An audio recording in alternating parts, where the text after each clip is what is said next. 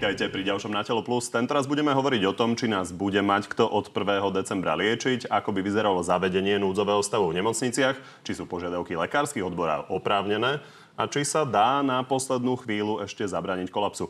Pôvodne tu mal už 15 minút sedieť šéf lekárskych odborárov Peter Vysolajský, ten je ale stále na rokovaní s Eduardom Hegerom a Igorom Matovičom. Budeme teda dúfať, že čoskoro dorazí. Kým sa tak ale stane, pozrieme sa na tú pomerne neprehľadnú situáciu s bývalým šéfom zdravotníckých analytikov zdrav- ministerstva zdravotníctva Martinom Smatajom. Vítajte. Ďakujem, že ste prišli. Ďakujem za pozvanie, pekne prajem. Je to obrovská spleť čísel, tak sa poďme na to pozrieť. A, takže pomerne jednoduchá otázka, ťažká odpoveď. Ako to celé vyjednávanie podľa niektorých vydieranie vnímate? Na to sa dá pozrieť z viacerých pohľadov. Keď sa na to pozerám teraz z pohľadu Lekársko-odborového združenia, tak treba na začiatok povedať, že výrazne ustúpili z tých pôvodných požiadavek, ktoré mali. A to keby sme napočítali, aký má finančný dopad na rozpočet budúci rok oproti súčasnému, by bolo masívnych 350 miliónov eur, s tým, že tá protiponuka, ktorú dali minulý týždeň úradu vlády, by mala dopad niekde okolo nejakých 190 miliónov. Keď sa pozrieme na tú súčasnú ponuku, ktorú dal úrad vlády, tak tá je už teraz z pohľadu pohľadu nejakého dorovnania e, napríklad s Českom na veľmi dobrej úrovni, vysoko konkurenčnej a so zreteľom toho, aký budúci rok nás čaká rozpočet, e, energická kríza, dopady vojny na Ukrajine, tak si myslím, že ponuka je veľmi, veľmi dobrá a LOZ podľa mňa dosiahlo veľmi, veľmi, veľmi dobré výsledky a keby som bol nimi, aby som možno tú ponuku aj akceptoval. Takže sú príliš chamtiví? A to by som nepovedal, lebo keď sa pozrieme, prečo teda asi odmietli tú ponuku, totiž to, keď sa pozrieme, čo by tá ponuka spravila, dopad na priemernú mzdu lekára v nemocnici spolu so všetkými príplatkami a načasami by bol taký, že priemerná mzda by bola približne o 100 eur vyššia, ako je v nemocniciach v Čechách spolu so všetkými príplatkami a tak. Problém však je, že keď sa pozrieme, koľko hodín musí lekár odrobiť v českej nemocnici, aby si tú mzdu zarobil, urobil, tak je to menej ako u nás, lebo u nás viac chýba lekárov, máme viac načasov.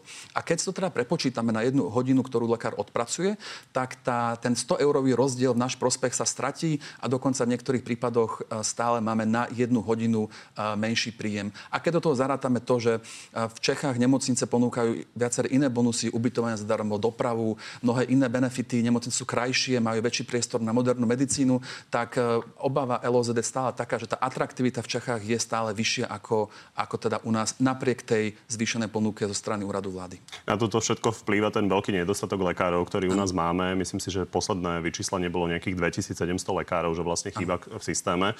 Poďme ale postupne. Vyjasníme si na úvod ten e, postoj k platom, ktorý sa tu dial vlastne počas najbližších e, posledných dní. Odborári v sobotu povedali, že ustúpili z tých svojich e, platových požiadaviek. To ste už spomínali, ale vysvetlíme si to, ako presne to bolo. A vlastne chcú sa teda už len baviť o tých 7 požiadavkách podmienkach. A toto je konštatovanie Petra Vysolajského. My sme ustúpili na to, čo nám ponúka vláda. Jediné, čo žiadame, je za rok praxe o 1% navýšenie, ako ponúkla vláda naposledy. 1% to znie v podstate ako nič, ale ono je to pomerne veľa peňazí. To sú desiatky miliónov. Áno. Ak by sme teda vychádzali z toho, že LOZ akceptovalo tú zvýšenú ponuku e, zo strany úradu vlády a k tomu by sa ešte zarátalo toto 1% počas doby 30 rokov, ako plánujú, tak to, ten dopad by bol približne niekde okolo 60 miliónov e, eur, keď zaokruhujem smerom teda nahor. Takže dopad je určite veľký. Čiže Keby... okrem toho približne 35-percentného zvýšenia platov lekárov, tak ako to prezentoval Igor Matovič, toto by bolo ešte nad rámec toho. Uh, to, to percento sa potom musí počítať, alebo sa pozeráme na to, či to počítame z tej základnej tarifnej mzdy alebo celkovej. To, čo teda požadoval pán predseda Vysolajský, by spôsobilo, že celková priemerná mzda by narastla približne o 32% Tak. Avšak to, keď sa pozrieme na to, že prečo to požadoval, prečo 1% počas 30 rokov, tak tam treba povedať, um, že tých 30 rokov nebol náhodne vyselektovaných. Uh, ten návrh zo strany úradu vlády bol nielen pre lekárov, ale pre všetky profesie po dobu 20. Avšak keď sa pozrieme, aký je priemerný vek lekára, ktorý keď dostane atestáciu, tak uh, sa teda prehadzuje z tej jednej kolónky automatu do druhej, tak je to niekde okolo 29-30 rokov. To znamená, že kým pôjde do dôchodku, je to 30 rokov, takže oni chcú, aby teda až kým neodjde do dôchodku, mal za každý rok za tú skúsenosť extra príplatok. To je dôvod, prečo LOZ stále tlačí na tých 30 rokov a podobne to majú v Čechách, tam majú bonifikáciu do 32 rokov a vo viacerých spolkových krajinách Nemecku majú kolektívne zmluvy, ktoré sú tiež do 30 rokov plus minus. Čiže aby sme to definitívne pochopili, tak vlastne ten návrh zo strany vlády bol taký, aby ten uh, plát stúpal iba počas 20 uh-huh. Mhm. rokov praxe a potom sa de facto zastavil, zastavilo jeho stúpanie a lekári požadovali, aby to bolo 30. Áno, požadovali to bolo 30 a takisto požadovali, aby aj to percento za každý rok bolo trošku, trošku iné a to viem, že teraz sa debatuje, že sa to hýbe od 0,01 až po 0,03, čiže 1 až 3% Toto všetko má veľké dopady na, na ten samotný rozpočet a toto predpokladám, že stále je nevyriešená požiadavka medzi vládou a LOZ. A čiže to 0,1, čo sme počuli, tak to je tých okolo 50-60 miliónov. A tých, pardon, tých 60 miliónov je, ak by to bolo 30 rokov a tam by bola bonifikácia o 0,03 bodu, čiže o 3 uh, Viem, že to ja teraz... pevne dúfam, že sa ľudia v tom nestratia. je to zložité. Uh, poďme možno porovnávať uh, ten argument, o ktorom hovorí Igor Matovič. Lekárske platy z Česka vám dávame. Toto hovorí on. V Českej republike na budúci rok by mal byť 4179 eur. Toto bol náš cieľ od začiatku. Gro tých lekárov, ktorí odchádzajú, tak odchádzajú naozaj do Čiech, čiže tam je asi podstatné naozaj to nejakým spôsobom dorovnať tak, aby vlastne nám neodchádzali lekári. Má Igor Matovič pravdu, že dáva vlastne české platy? ten návrh, s ktorým vláda prišla minulý týždeň, to znamená, že vyššie ako to, čo sa už schválilo, bude platiť od, od nového roku, lebo tam navýšili e, koeficienty pre atestovaných lekárov, ktorým dali teda nielen vyšší základný koeficient, ale tam už ponúkli počas 20 rokov 0,02 bodu za teda každý odpracovaný rok, tak ten by spôsobil, že priemerná mzda lekára v nemocnici spolu s príplatkami a načasmi by bol približne o 100 eur vyššie, ako je očakávaná mzda v Čechách budúci rok diabol je v tých detailoch, lebo odborári a ministerstvo sa ohadzujú navzájom tými číslami a e, počul som argumentovať e, odborárov, že tam sa hovorí o nejakých platoch e, bez príplatkov, my ale strašne veľa slúžime, preto si to teda zaslúžime a podobne. Čiže naozaj to, čo Igor Matovič hovorí, tak je ten skutočný plat. Áno, ale to Ten je to, reálny, čo... nie nejaký tabulkový, minimálny. Áno, je to to, čo áno. reálne dostanú uh, lekári teda v hrubom na výplatnej páske. Áno, so všetkými uh, príslužbami, službami, načasmi, rizikovými, všetkými príplatkami. A to je vlastne argument LOZ, že keď sa pozrieme ale na lekárov na Slovensku, tak to je čo som spomínal, že majú viac načasov. To znamená, že keď to prepočítame na jednu hodinu odpracovanú, tak uh, nemáme o 100 eur viac, ale na hodinu to vychádza plus minus rovnako, lebo, lebo naši lekári, bohužiaľ, keďže majú viac načasov, robia viac hodín za mesiac. Takže preto tá priemerná mzda na hodinu je rovnaká, alebo v niektorých prípadoch trošku nižšia, čo je jeden z dôvodov, prečo teda odborové združenie nebolo spokojné s tým návrhom. Takže, aby sme to zsumarizovali, s tým, že zohľadníme, že naši lekári možno odrobia viac ako bežný lekár niekde e, za hranicami v Česku, tak faktom je, že keby robili toľko, koľko robia teraz a českí lekári by robili toľko, koľko teraz, tak jednoducho slovenskí lekári by dostali trochu viac na výplatnej páske. Uh, a aby som teraz pochopil, ak by robili rovnaké, rovnaké počet Keby hodín? sa nič nezmenilo, e, neznižili im počet odpracovaných hodín a podobne, tak reálny plat toho slovenského lekára priemerný versus ano, českého si... lekára priemerný, tak by bol jemne vlastne nad úrovňou českého. Áno, ale by museli na robiť viac hodín, ale sedí, áno. Tí platy sa naozaj roztvárali. Keď sa pozrieme napríklad v 2021, ten rozdiel bol v priemere 300 eur. Tento rok to je vlastne už 500 eur. Čiže je to legitímna požiadavka zo strany lekárov naozaj, aby boli dorovnané? Áno, keď sa pozrieme, ako to začínalo, tak niekde okolo roku 15-16 tie mzdy boli so všetkými príplatkami na časmi pomerne na rovnaké úrovni. Avšak v roku 2017 e, v Česku sa schválilo nariadenie, ktoré definuje tabulkové platy, zákon zložkom mzdu, e, primárne teda pre štátne nemocnice, ale okopírovali to princípe všetky. A vtedy sa tie nožnice začali otvárať. E, veľký náraz nastal počas covidu, kde Česko pomerne rapidne navýšilo platbu štátu za poistnicov štátu, za dôchodcov, za, za študentov primárne, takže oveľa viac zdrojov prišlo do rezortu a k tomuto sa v roku 2020, 2021, 2022 pripojil dokonca aj Maďarsko a Polsko, kde tiež rapidne navyšovali mzdové podmienky. To znamená, že je pravda, že tie nožničky sa pomerne výrazne otvorili a tento rok, keď sa pozrieme na predikované priemerné mzdy so všetkými načasmi a príplatkami v nemocnici, tak u nás to bude niekde okolo do 3500 eur a v Čechách to je niekde okolo 3430 až 50. Takže tie nožničky už boli pomerne, pomerne výrazné. Čo by ste ale povedali bežným ľuďom a ešte viac možno štátnym zamestnancom, ktorí hovoria, my vôbec nemáme české platy. Prečo chcú lekári české platy? Áno. Um, a tu je viacero uhlov pohľadov a nejakých, nejakých odpovedí na to. Uh, prvá vec je tá, že treba si uvedomiť, že zdravie a ľudský život je to najväčšiu hodnotu, ktorú máme a tí, ktoré chránia, by mali byť teda na, nazme to vrcholku tej spoločnosti, čím by mala ísť ruka v ruke aj nejaké mzdové ohodnotenie. A treba takisto povedať, že každý z nás, keď teda potreboval lekára a nedočkal sa ho, tak riešil všetky možné spôsoby známosti, bavačky, len aby sa k nemu dostal. To znamená, že každý to zažívame, lenže keď ten lekár robí v Čechách, tak nám to moc nepomôže. A ak vieme, že ten trh s, s personálom je, je úplne otvorený, nič nebráni našim lekárom ísť do zahranice pár kilometrov a tam si nájsť nejaké zamestnanie, tak proste musíme akceptovať, že to je proste uh, superíme s ostatnými krajinami a nemôže sa porovnávať uh, práca alebo cena práce nášho lekára s priemerom um, mzdy v hospodárstve. Musíme sa pozerať na všetky konkurenčné trhy, lebo to sú vlastne naši superi. Lebo tie veľké navýšenia zaplatia napríklad zo svojich daní aj teda bežní zamestnanci, možno štátu, ale samozrejme aj tí, ktorí robia bežné zamestnanie v, súkrom, v súkromnom sektore. Takže dá sa im teda povedať, že vyslovene robíme to pre seba? Keď zvyšujeme tie platy lekárov? Určite áno. Keď sa pozrieme, ako máme mieru odvratiteľných úmrtí, tak sme dlhodobo 5. 6. najhorší v rámci celej Európy. Jeden z tých dôvodov je to, že nemáme včasnú adekvátnu liečbu kvôli tomu, že nám chýba 2700 lekárov, 3100 sestier. Uh, takže jeden z tých dôvodov, kvôli ktorému každý z nás má v rodine niekoho, kto možno ešte mohol žiť uh, alebo bol zachránený, alebo by nemal nejaké negatívne konsekvencie, uh, začína aj v tom nedostatku personálu. To znamená, že toto opatrenie, to navýšenie vnímam ako hygienický faktor, aby sme tú situáciu nejako zastabilizovali a aby jasne uh, zdravotníci, v tomto prípade lekári, videli ten signál, že štátu im na nich záleží. Zastaví to tie odchody?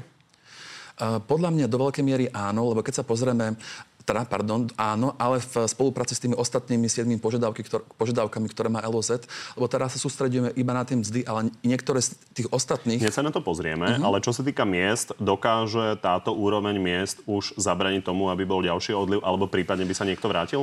Uh, tento návrh, ktorý, ktorý vláda ponúkla, je podľa mňa tak atraktívny, že čo týka mladých lekárov, tak tam sme už pri nástupných platoch bez tých, eh, bez tých eh, príslužieb a čokoľvek prečili Česko aspoň počas prvých pár rokov praxe, takže podľa mňa pre čerstvých absolventov to môže do nejakej miery hrať rolu. Eh, pri tých skúsenejších lekárov tam asi ešte stále síce tiež sa dostaneme na tú úroveň, ale tam hrajú často aj iné faktory. Mm, tam to presne posúdiť neviem. Za mňa určite to pomôže povedať nejaké percento, to si netrúfam. Takže tak. Tak možno, či zastavíme teda aspoň odliv tých lekárov, ktorých si tu vychováme tento rok. Tak keď sa pozrieme, že štandardne zo 100 absolventov 80 nastúpi, 20 odíde, potom plus v čase nejaké ďalej odchádzajú. Primárne, keď si spravia atestačnú skúšku, potom idú za lepším zárobkom do zahraničia. Tým, ako sa nastavilo to roztranžovanie medzi atestovanými a neatestovanými, tak verím, že to aj v jednej a druhej skupine pomôže. Vedie to presne, akože moment, ako dopočítať si netrúfam, obzvlášť keď stále nevieme, aká bude reakcia okolitých krajín, lebo stále sa môže stať, že nás Česko prekvapí a o týždeň alebo o mesiac tiež skokovito navýšia mzdy, aby sa tá, tie nožničky znova otvorili. Čo poviete na argument Igora Matoviča, že prečo sa toto neriešilo, keď bol Peter Pellegrini a Robert Fico premiérom? Mm, jeden taký hlavný dôvod je ten, že ten dôvod ktorý nebol taký vypuklý. Zoberme si, že v roku 15-16 sme tie mzdy mali porovnateľné, nožničky sa postupne otvárali a v roku 2019 sa napríklad riešili mzdové rozdiely, vtedy sa navyšovali koeficienty, avšak u všetkých okrem lekárov, to bol taký 10-percentný nárast, lebo vtedy iné odbornosti, sestry alebo, alebo fyzici, uh, um, tie nožničky boli trošku ešte rýchlejším tempom sa otvárali. To znamená, že do určitej miery uh, bývalá vláda to adresovala ale nebol to vtedy až taký akutný problém, ako to je teraz. A všetko zhoršil COVID. Stres, e, vyčerpanie, odchody do dôchodkov plus to, že okolité krajiny navýšili a preťahu našich lekárov spôsobuje to, že ten, ten problém bol proste akutný, akutný teraz. Vy ste spomínali, že dôležité sú aj tie ďalšie požiadavky. Asi najdôležitejšia bude to dofinancovanie nemocníc. Áno, áno. Totiž to ja by som... Uh... Ako je možné, že sme ich stále odlžovali, odlžovali, odlžovali a oni neustále sú zadlžené? Lebo sme nevyriešili ten kľúčový problém a to je dôvod, prečo zadlžujú a to je to, že tie platby za jednotlivé výkony, ukončenú hospitalizáciu alebo hospitalizačný prípad, uh, často nepostačovali ani na vykrytie ekonomicky oprávnených nákladov. Na to existuje systém DRG, ktorý by mal fungovať tak, že tie náklady sa prepočítajú a potom sa cez zdravotné poistenie tie výkony férovo hradia. Nakoľko u nás ten systém síce bol odkúpený z Nemecka, ale nepodarilo sa ho časom, nazveme to, správne nastaviť a prepočítať, aby bol korektný, tak vieme, že niektoré výkony, obzvlášť tie, ktoré sú často koncentrované v pár veľkých koncoch v nemocniciach, sú proste veľmi stratové. Veľmi to zjednoduším. Na slepe črevo to je pre ľudí možno známa operácia. Čiže slepe črevo e, niekde v nejakej nemocnici versus v nejakej inej vychádza úplne inak. Takýto je neporiadok v tom? Aj takýto je, ale to čiastočne nie je akože oprávnené, lebo teraz nejakým spôsobom konvergujeme, ale väčší problém je napríklad pri niektorých výkonoch, nejakých pokročilých operáciách, napríklad chrbtice, miechy, tak ten výkon by mal stať 10 tisíc a poisťovňa hrať 6 tisíc, lebo ten systém DRG im to diktuje, že majú hrať 6 tisíc, lebo nie je správne prepočítaný. A keď sa toto nenastaví, tak nemocnice nikdy nebudú v stave, že nebudú tvoriť e, stratu a pokiaľ nebudú v stave, že proste budú ziskové, tak nikdy sa nemôže stať to, čo sa teraz deje v Čechách.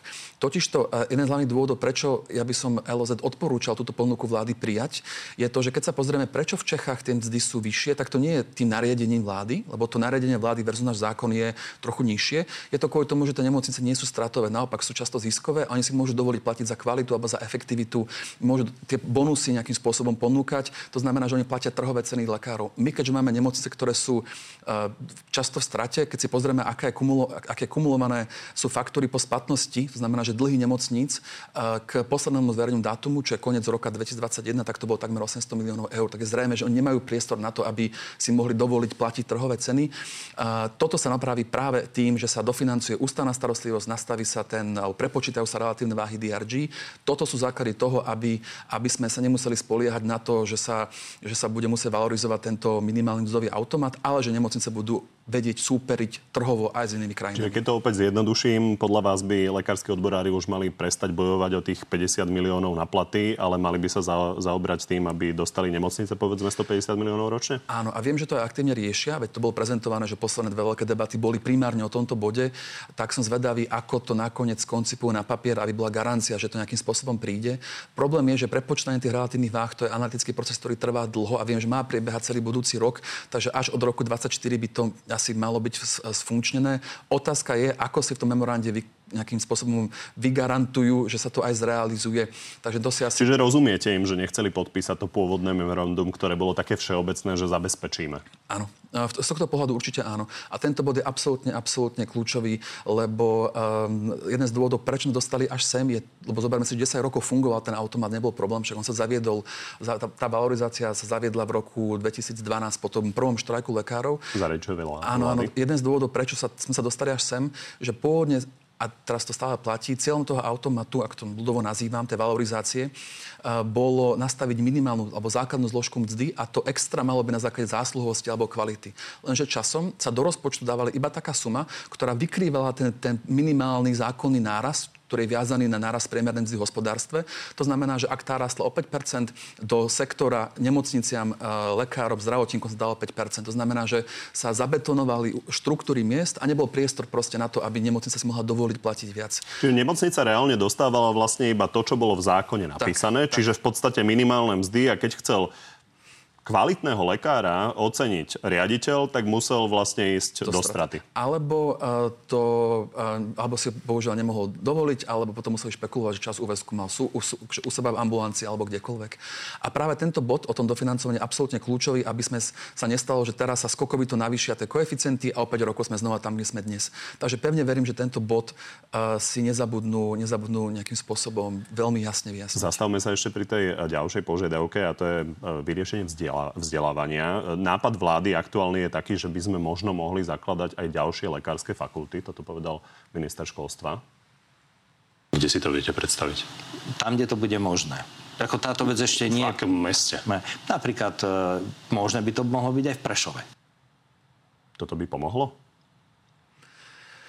Keď sme v roku 2019 prvýkrát spolu s Národným centrom zdravotníckých informácií spravili taký detálny zber, koľko nám chýba personálu, tak sme sa snažili nejakým spôsobom namodelovať, e, ako, koľko nových absolventov by sme potrebovali nad rámec existujúcich, aby sa to v nejakom čase dorovnalo.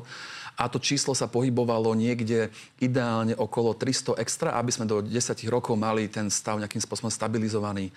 A toto je suma tých 300, ktorá sa dá dosiahnuť buď tým, že sa navýšia kapacity existujúcich, otvorí sa nejaká nová fakulta, alebo sa poníži počet zahraničných na úkor práve tých, eh, tých, tých slovenských. A viem, že toto je teda jeden z tých bodov, ktoré, ktoré tiež nejakým spôsobom, myslím, že aj dnes mali riešiť eh, zastupcovia LOZ a, a vláda. A ktoré z tých riešení najlepšie, tak e, každé má nejaké svoje úskalie. Ja by som sa otváranie nových fakult obával asi najviac, lebo predsa len lekárska fakulta väčšinou má so sebou nejakú históriu, na, na naviazané procesy, strašne veľa iných vecí, ktoré môže trvať roky, ak nie dokonca dekády, kým sa všetko doladí, aby tá výuka bola kvalitná. Takže za mňa by bolo ideálne nájsť ten balans medzi znížením počtu zahraničných študentov a nahradením ich slovenskými tak, aby tie univerzity neprišli o tú zahraničnú prestíž, pochopiteľne, lebo vieme, že expanzia existujúcich fakult už nie je moc možná, lebo proste počuli sme študentov, že už dnes je to bohužiaľ tlačenka na úkor kvality a personálneho prístupu. Ešte sa zastavím pri tom, čo by sa teoreticky mohlo udiať, keby k tomu kolapsu a k dodržaniu tých výpovedí naozaj došlo. Štát sa totiž už pripravuje teda na nejaký alternatívny plán. Krizový štáb zasadol na našu žiadosť, e, kde teda snažíme sa e, v prípade teda nedohody pripraviť na tzv. ten plán B. Ako by to reálne vyzeralo? Čo by sa dialo v nemocniciach? Tak keď sa pozrieme na štruktúru tých výpovedí, ktoré sa podali, tých 2100 lekárov plus minus, tak bohužiaľ veľká časť z nich bola podaná práve v koncových nemocniciach, práve v špecializáciách, ktoré sú kľúčové na poskytovanie často akutnej starostlivosti. A to sú tri typy e, lekárov, každý nenahraditeľný v procese liečby, ale z pohľadu nejaké, nejakého toho, toho, toho starostlivosti o urgentného neodkladného pacienta, tak potrebujeme mať zabezpečených lekárov, ktorí sú úzke hrdlo proces, takže anesteziologov, potom lekárov, ktorí riešia diagnózy kvintetu prvej hodiny. To sú diagnózy, ktoré pokiaľ sa nedostane pacient do hodiny do nemocnice, jeho šance na prežitie prudko klesajú, ako napríklad všetké infarkty a tak. To znamená, že neurologovia, chirurgovia alebo traumatológovia a potom atestovaní lekári, ktorí sú garanti často celých oddelení a bohužiaľ práve tieto tri skupiny sú tie, ktoré v najväčšom percentuálnom podielom dávali v tých kľúčových nemocniciach UMBčke alebo v Vánskej Bystrice výpovede. To znamená, že ak by sa toto stalo, že tých 2100 odíde, tak ja sa obávam, že práve často tie koncové nemocnice by sa obmedzili primárne na neodkladnú starostlivosť. Niektoré regióny by možno aj s tým mali problém, to znamená, že záchranná zdravotná služba by musela voziť pacientov dlhšie, ako je tým bezpečným štandardom. A možno by sa to nejakým spôsobom pár dní darilo držať, avšak treba povedať, že často aj tie elektívne plánované výkony majú iba niekedy dní, kým sa aj oni zakútnia. To znamená, že toto, ten núdzový stav je fakt núdzový, dočasný stav na pár dní, čo verím, že poprvé nenastane. Ak nastane, tak do, do dňa, do dvoch e, sa nájde nejaká dohoda. Čiže v prípade, že by to nastalo, tak by to vyzeralo veľmi podobne ako pred tými 11 rokmi, že za pár dní by musel štát ustúpiť. Uh, som o tom presvedčený a pevne verím, že sa že sa v mene nás, akože občanov a pacientov dohodnú. A ako som spomínal, tie trece plochy sa znižujú. Ak je, ak je pravda, teda, čo sme dnes aj mohli čítať a, a dopočuť sa, že už sa vlastne rokuje primárne iba o tých, o tých mzdách, tak tam verím, že ten kompromis sa nejakým spôsobom dá nájsť. Tá ponuka z úradu vlády bola podľa mňa korektná. Viem, že nemusí postačovať presne, ako si odberali predstavujú, ale so zreteľom situácie, do ktorej ideme a tých iných faktorov, že nás teda Česko môže ľahko stále prebiť, ak teda veľa skočíme v tých mzdoch, mzdách. S tým, že keď sa pozrieme na prieskum, čo vlastne motivuje zdravotníkov, tak u lekárov tie mzdy neboli na prvom mieste. Oni mali skôr tie iné požiadavky, ktoré LOZ má ohľadom vzdelávania, flexibility, moderné medicíny, ktoré ich motivujú viac. A, a takisto treba zvážiť ešte jednu vec, ak by sa tie mzdy navýšili možno ešte viac, tak iné profesie, ktorým už bol navýšený od budúceho roku, sa môžu Napríklad ozvať, že aj oni chcú, presne, že oni chcú tiež viac, ako si vyrokovali, aby sa náhodou nestalo, že potom máme o mesiac štrajk sestier, alebo fyzikov, alebo, alebo fyzioterapeutov, alebo niekoho. Takže ja pevne verím, že, že sa dohodnú. Tá, tá práca, ktorú LOZ spravilo, bola neskutočná. Zoberme si, že oni v apríli začali, že ohlásili štrajkovú pohotovosť, kým sa potom pridali sestry, záchranári, oni to drajovali, lidovali, ale teraz sme už v pozícii, kde fakt si myslím, že by sa malo ustúpiť, dohodnúť sa a pracovať na tých systémových, na tých ostatných 7 krokoch alebo 6 krokoch v toho memoranda, lebo tie sú tie, ktoré zabezpečia tú udržateľnosť toho sektora. Peter Vysolajský stále ešte neprišiel do Markízy, tak v každom prípade veľmi pekne ďakujem za túto analýzu a zatiaľ sa lúčim. Z dnešného Na telo plus je to všetko. Pri ďalšom sa vidíme opäť v útorok o 14. na životu na TV novinách alebo si nás nájdete v archíve a na podcastoch. Príjemné popoludne ešte.